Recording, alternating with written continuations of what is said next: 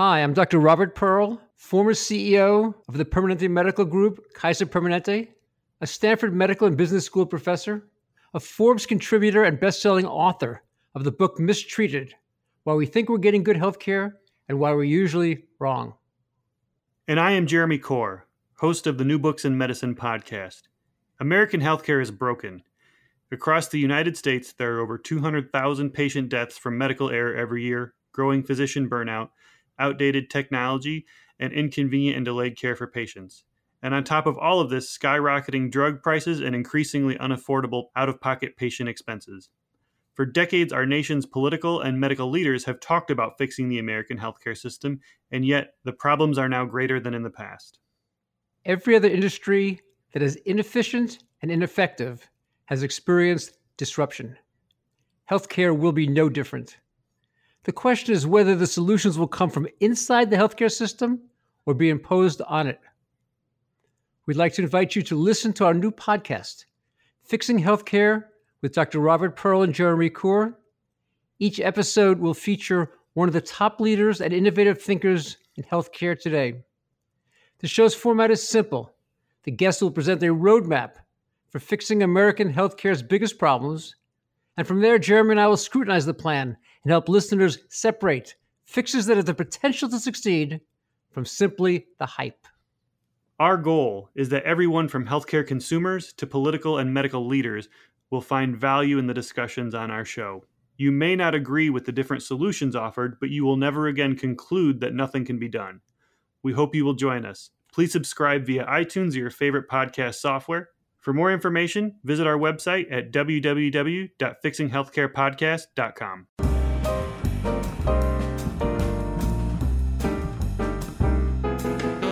Hello, everyone, and welcome to New Books in Medicine. I am your host, Jeremy Corr. Today, we will be talking to one of the top scientists in the world, Baroness Susan Greenfield. She is here today to talk about her book, You and Me The Neuroscience of Identity. Susan, welcome to the show. It's a pleasure to be on, Jeremy. Susan, it's an absolute pleasure to have you on the show. Um, I wonder if you could begin the interview by telling us a bit about yourself. Okay, so I'm a neuroscientist primarily. Um, I've been based in Oxford pretty much all my career, although I did actually have what's called a postdoc period. That's to say, after my PhD, I did some research at NYU Medical Center, so I've lived in New York for a while. Um, I also spent a year at the Collège de France in Paris, so I feel that I've had the best cities in the world, New York and Paris, to be uh, to be a scientist in.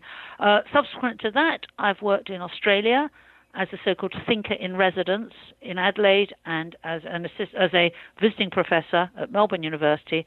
And I've also worked in South Africa briefly for about two months, which is where I wrote this book. So um, although I've been lucky enough to be in all these different places, primarily I've been in Oxford. I was an undergraduate here. I did my DPhil here and then um, I've had a, a series of um, faculty positions here in Oxford. But now um, I've actually um, gone to the dark side and now started a company called NeuroBio, N-E-U-R-O hyphen B-I-O, uh, which I founded in 2013 based on my work. And what we're doing is developing a completely new approach to Alzheimer's disease. What inspired you to specifically write this book? Um, well, my origins are actually not those of a typical scientist, and that when I was at school, I hated science, and um, I was much. I actually specialised and did my entrance for Oxford. In those days, you had to do special exams for Oxford um, on Latin and Greek and ancient history, and I also did maths. So they were my specialist subjects, what I call classics and maths. And I think doing the ancient world, literature and history, as I did, inevitably that prompts you to ask the very big questions of life, like what makes a person the person they are, what do we mean by a mind? And I've always been interested in how we see ourselves. I mean, increasingly in the world, um, we are concerned with our identity. Look, for example, at the development of tattoos and how, although tattoos as a technology, if you can call it that, have been around for a long time, now they're pretty mainstream. And I just wonder whether that's people struggling to express their identity in some way, in a way that wasn't in the past. Um, I think it's the most important aspect. It's what actually people are aware of when you meet people. You want them to know very quickly who you are, what you're about, what you do. You want to find out about them. So identity is something that I think is a rather fragile phenomena. It's something that's very important to us. And at the same time, it hasn't actually been identified. In the book, what I do is take different approaches, looking at it the social perspective, the psychiatric perspective, neuroscience perspective, um, and uh, the individual perspective, and then put it into a time and a place. So, it, for me, it's a rather sort of general, vague term that nonetheless is a very important one, and I thought was tractable not just to neuroscience but also um, played to my old love of philosophy. So you briefly touched on it, but when when most people think about the word of identity, they they think of ID cards, signatures, fingerprints, things like that. Can you please elaborate on this a bit? Well, in one sense, that is your identity, but um, if I said to me, Jeremy, this is you, it's all summed up in this fingerprint, mm-hmm. I don't think you'd really be that pleased, or indeed in your ear. You know, ears come out. So, although these are marks of our individuality, I think we have to distinguish between individuality and identity. These are biological markers. Your voice is a marker of your um, individuality. Um, and from Parkinson's disease, one of the fascinating things I first learned when I was studying it is that signatures, for example, even though with that disease you develop something called micrographia, which is to say that your writing, like everything you do, becomes very miniaturized and small, the signature remains. So you can actually blow up um, a of a signature of a Parkinson patient and find it's the same as when before they were ill. So there's something there that's that's speaking to um, a very central pattern of what you are. So those things um, are, of course, useful markers of your individual identity, of your individuality. Sorry, but they're not your identity as such. You know, uh, we struggle to think, well, there's more to me than my voice or my fingers or my ear, or indeed my signature. There's, you know, I'm about more than that. And what one has to explore is why are we not satisfied with that being a definition of identity?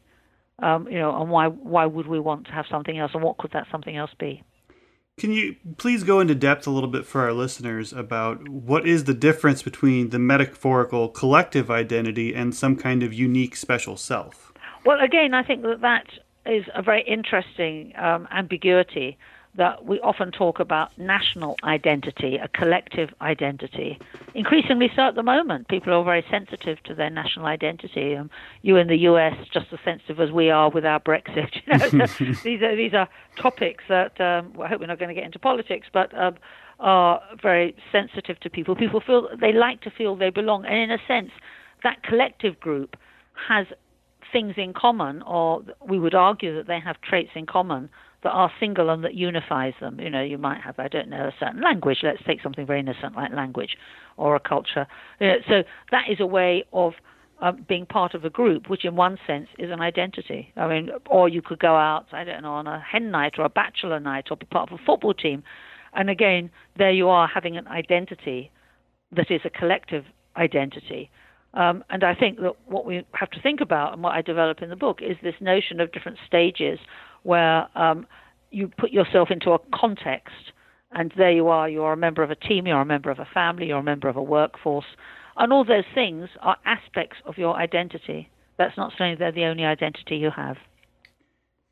In your book, you say that a good way to explore the neurobiology of identity is to explore the mental conditions where identity is arguably impaired in some fashion. Can you please explain this for our listeners and uh, give some examples that discuss some of the insight into them? Things like in manic depression, for example, um, where people arguably have very different um, ways of seeing the world, or that you could say they have a different identity, almost like a Jekyll and Hyde.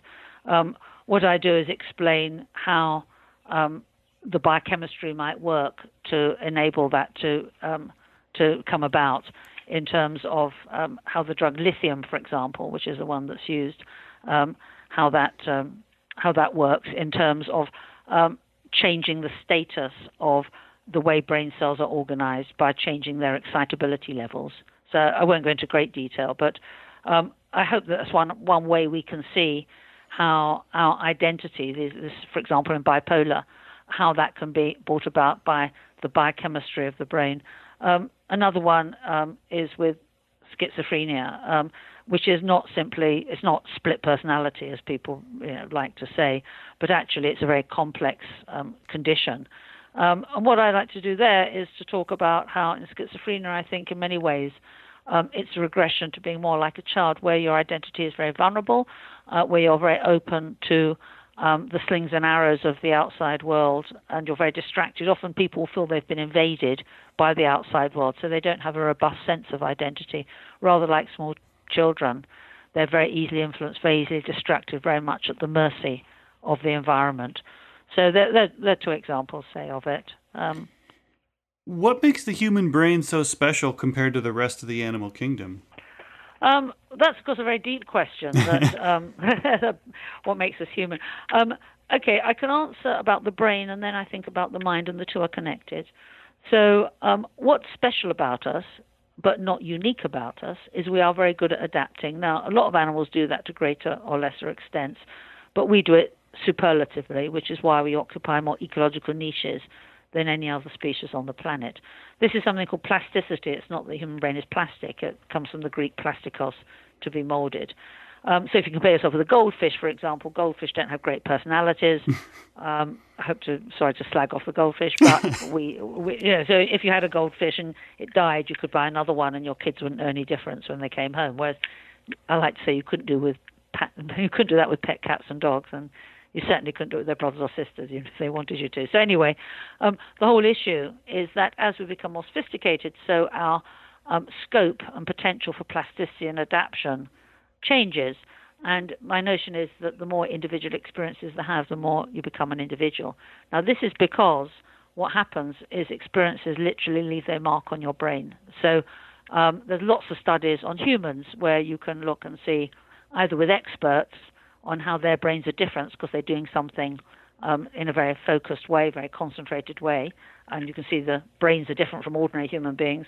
Or you can get ordinary people and get them to do certain skills, and over five or six days see changes in their brain. So we know that this is a very robust phenomena, um, and the basis of it is that the more you make a brain cell work hard, um, the more it grows branches, and the more it grows branches, the more you increase the surface area of it so the more it can make connections.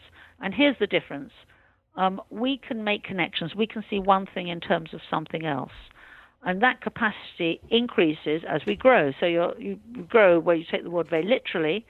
Let's say, take something like a wedding ring. It's a gold shiny thing, and you just see it as a gold shiny thing. It doesn't mean anything. But as you associate it with a load of different experiences, you'll learn it's something that goes on a finger. It only goes on a certain finger under certain circumstances, and so on. So you know that if you see someone one of them, it means something. It says something about the person that's not apparent from the sensory properties. So therefore, and I will answer your question about why we're special in a moment. Um, what I think characterizes lots of animals, but us in particular, is that we can um, have um, specialized idiosyncratic associations that are triggered in turn by our unique experiences. Now, what in humans I think we can do more than any other species is we can think metaphorically. We can see one thing in terms of something else. Even a small child can't do this. So, um, or a schizophrenic. If you say to a schizophrenic, what does it mean? People who live in glass houses mustn't throw stones. They'll say, oh, if your house is made of glass and I throw a stone, your house will break. Or my little brother, much younger than me, um, I used to torture him by forcing him to learn Shakespeare. And there's a famous line in Macbeth, which is, out, out, brief candle, life is but a poor player. And had you said to him, well, what does that mean? He'd have said, well, I have a candle on my birthday cake and I blow it out. he wouldn't have seen it as a metaphor for death. Right? Now, that ability only comes with the very sophisticated connections that you can make. And so even a small child, let alone an animal, can't do that. And what makes us special is we see one thing in terms of something else. We can see it as metaphors. And I think that that is crucial. And if I can, this might sound far fetched, but I think what makes us particularly human is if you look at the seven deadly sins, these are examples of normal biological behaviors that all animals have, but they are taken out of context to mean something else. Yeah, so they're exaggerated to be something else.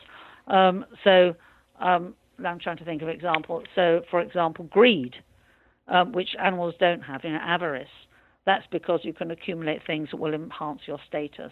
Um, vanity um, is you're aware of your physical appearance that will enhance your status. Yeah. Um, anger.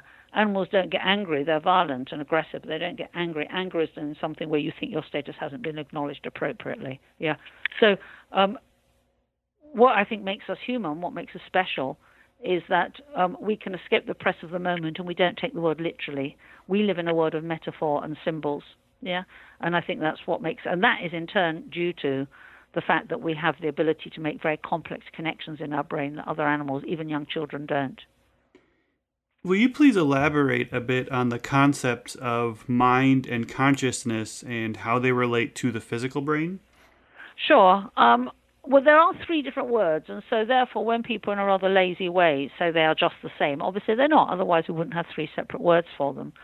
So I think we all know what the brain is. The physical brain is what you can see and touch and feel. And I remember once contemplating when I was doing a dissection, thinking what would be if I got a bit under my fingernail. You know, would that be the memory of someone under my fingernail?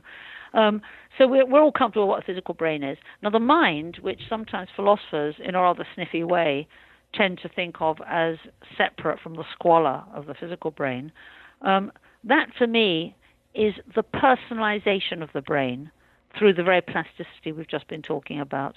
So it's what makes your brain different from mine, Jeremy, is that you'll have neuronal connections I don't have. They'll be forming patterns and connectivities that mine do not, and vice versa. And so this personalization of the brain, which enables you to have associations based on your individual experiences, uh, be what I call the mind. And we talk about being having an open mind, a broad mind, a narrow mind, and so on. And when we talk about the mind, it's usually emphasizing the personal view of the world. So the mind, I would say, is the personalization of the brain. Uh, consciousness is again separate because you can lose your mind and blow your mind and you're still conscious. Similarly, when you go to sleep and lose your consciousness, you don't say you're losing your mind.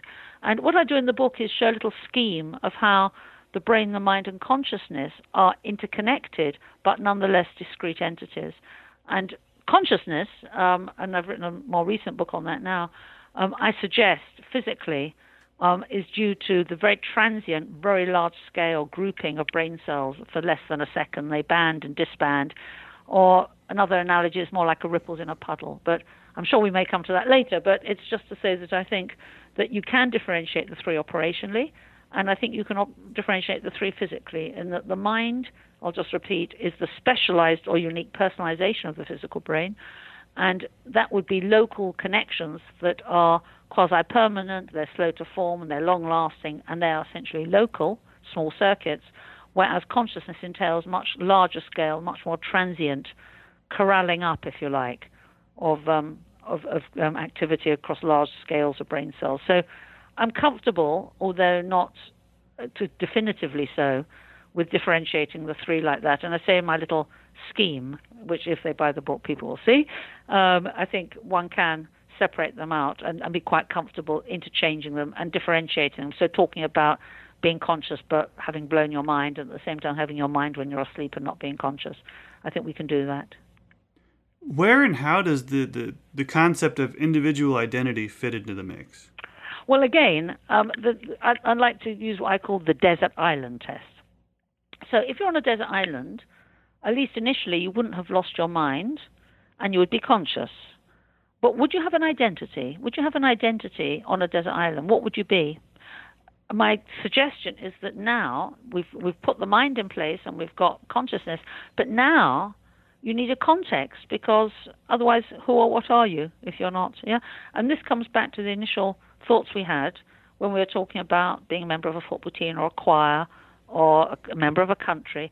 You need other people in order to have an identity. Yeah? Um, and so, um, what I've suggested is that obviously the first prerequisite is that you need to have the mind. You, you know, a small baby, I don't think, has a sense of identity. Uh, so you need all those uh, connections. You certainly need to be conscious. You don't have much of an identity when you're asleep. Um, but then you need to go one further and you need to be in an environment where you are, are where you have an you have a an effect, you have an action that has a response, and then that is incorporated into your greater memory banks or your greater networks.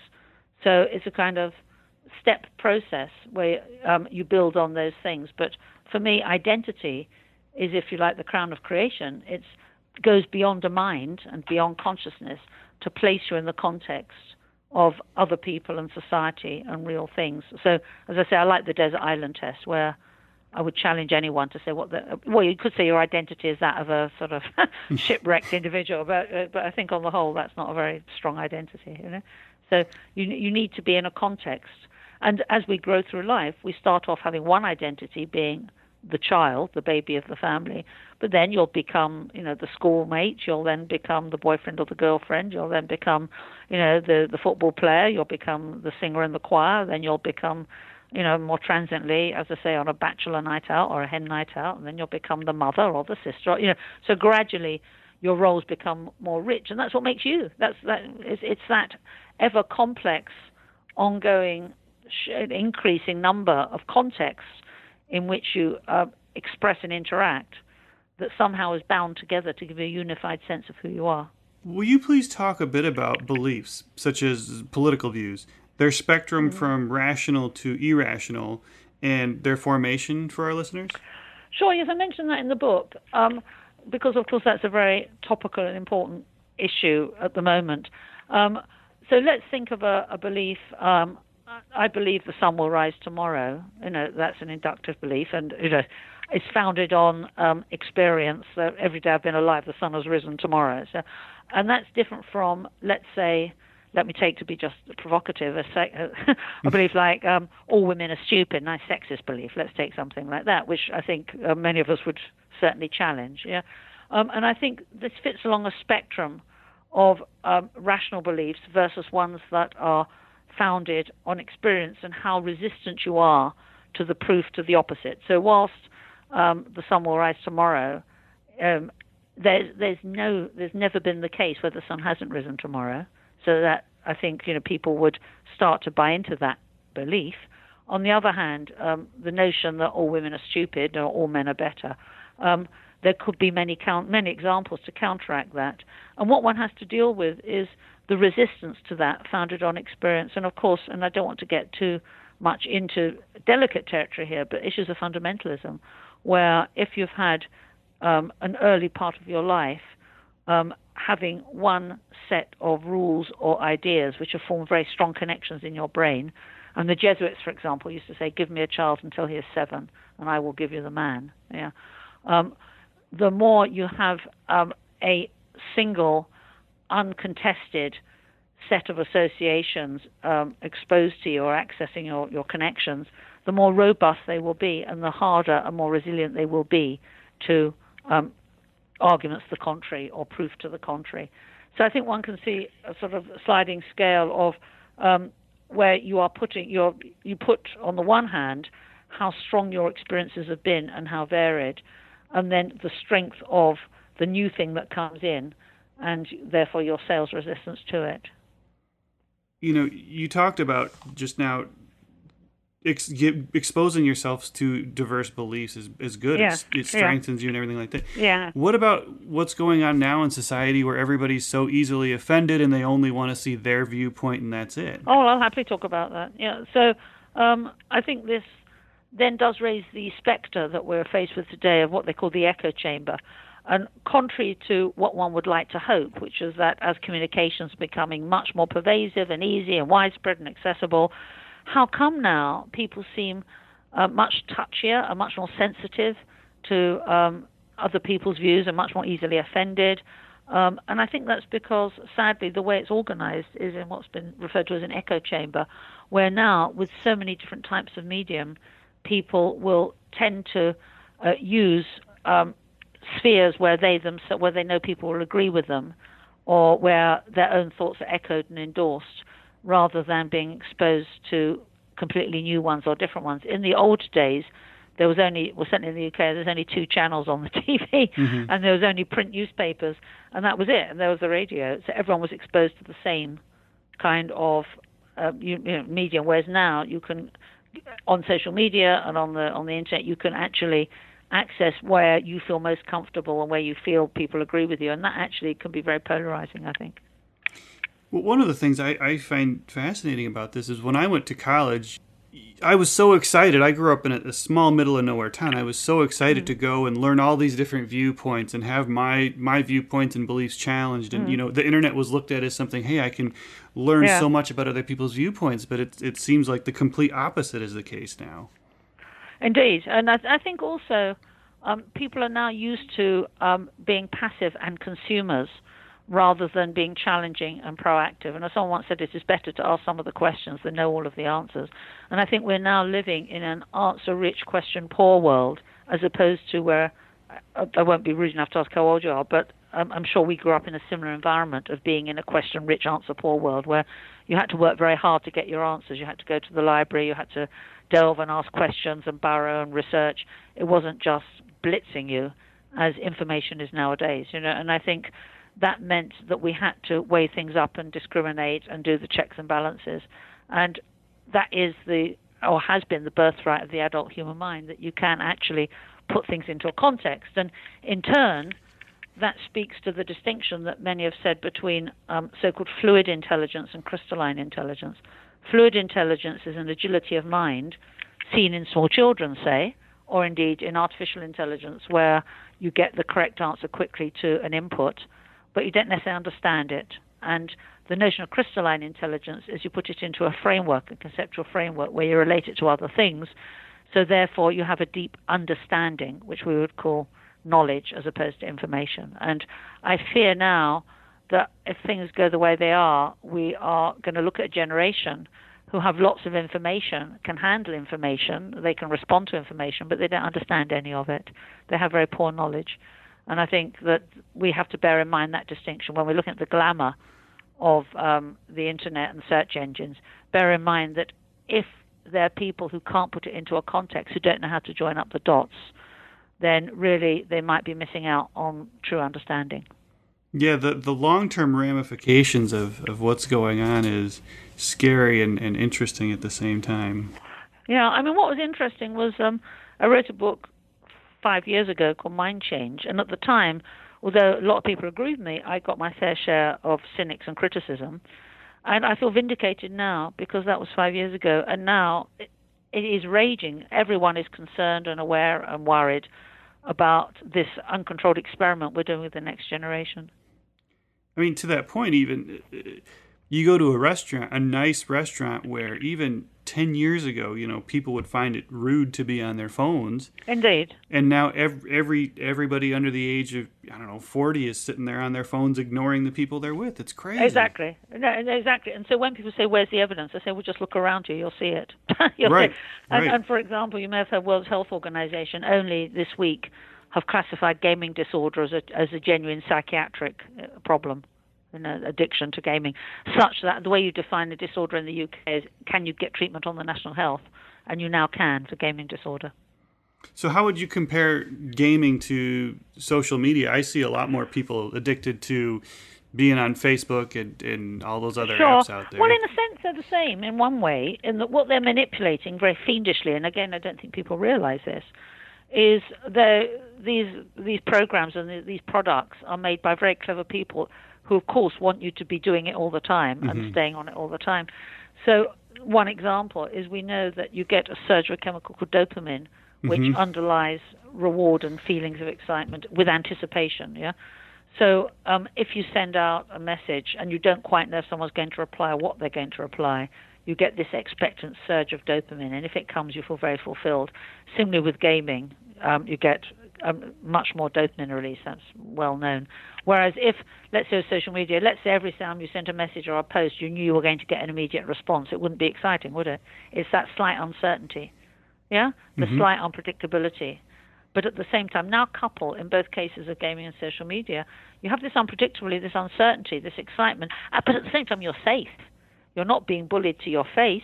Mm-hmm. You're not being physically threatened with death but on the other hand, you're having surrogate versions of that. Yeah, and so um, you can see that what a nice alternative to the real world, one where you know you get much greater chance of getting feedback. You don't necessarily know you will, but you get much greater chance in the real world getting feedback on things, um, and at the same time you're safe. You mm-hmm. know you're physically mm-hmm. not threatened, so of course you'll do it and spend money doing it. Yeah, it's it's mind blowing that little dopamine hit people get when they you know they, they share that picture of themselves exactly at the beach exactly. or whatever. It's it's crazy. Yeah, or the bleep comes up you've got a message from someone that yep. you want. You know, yep. yeah. That, and that's exactly what happens when people are on, you know, freak machines and things like that. It's that thrill of you know that um, a slight uh, you know, expectation of not knowing what's happening. Right. Will you talk a bit about the importance of uh, and concept of aspiring to be someone instead of just being anyone, and the relatively new concept of complete escape into being no one. No one, yes, yes. There's nobody, anybody, and somebody. Yes. Yeah. So, uh, yeah. Um, well, nobody would be um, blowing your mind, losing your mind, and we all want to be that at time to time. We talk about wine, women, and song, drugs and sex and rock and roll, and um, what you're doing there is you're conscious, but you're no longer um, becoming an individual. You've, after all, blown your mind. You've lost your mind. The very word ecstasy in Greek is to stand outside of yourself. So um, we talk about that, and that, that's been a notion since Euripides wrote the Bacchae, which is a play in ancient Greece about these wine crazed women.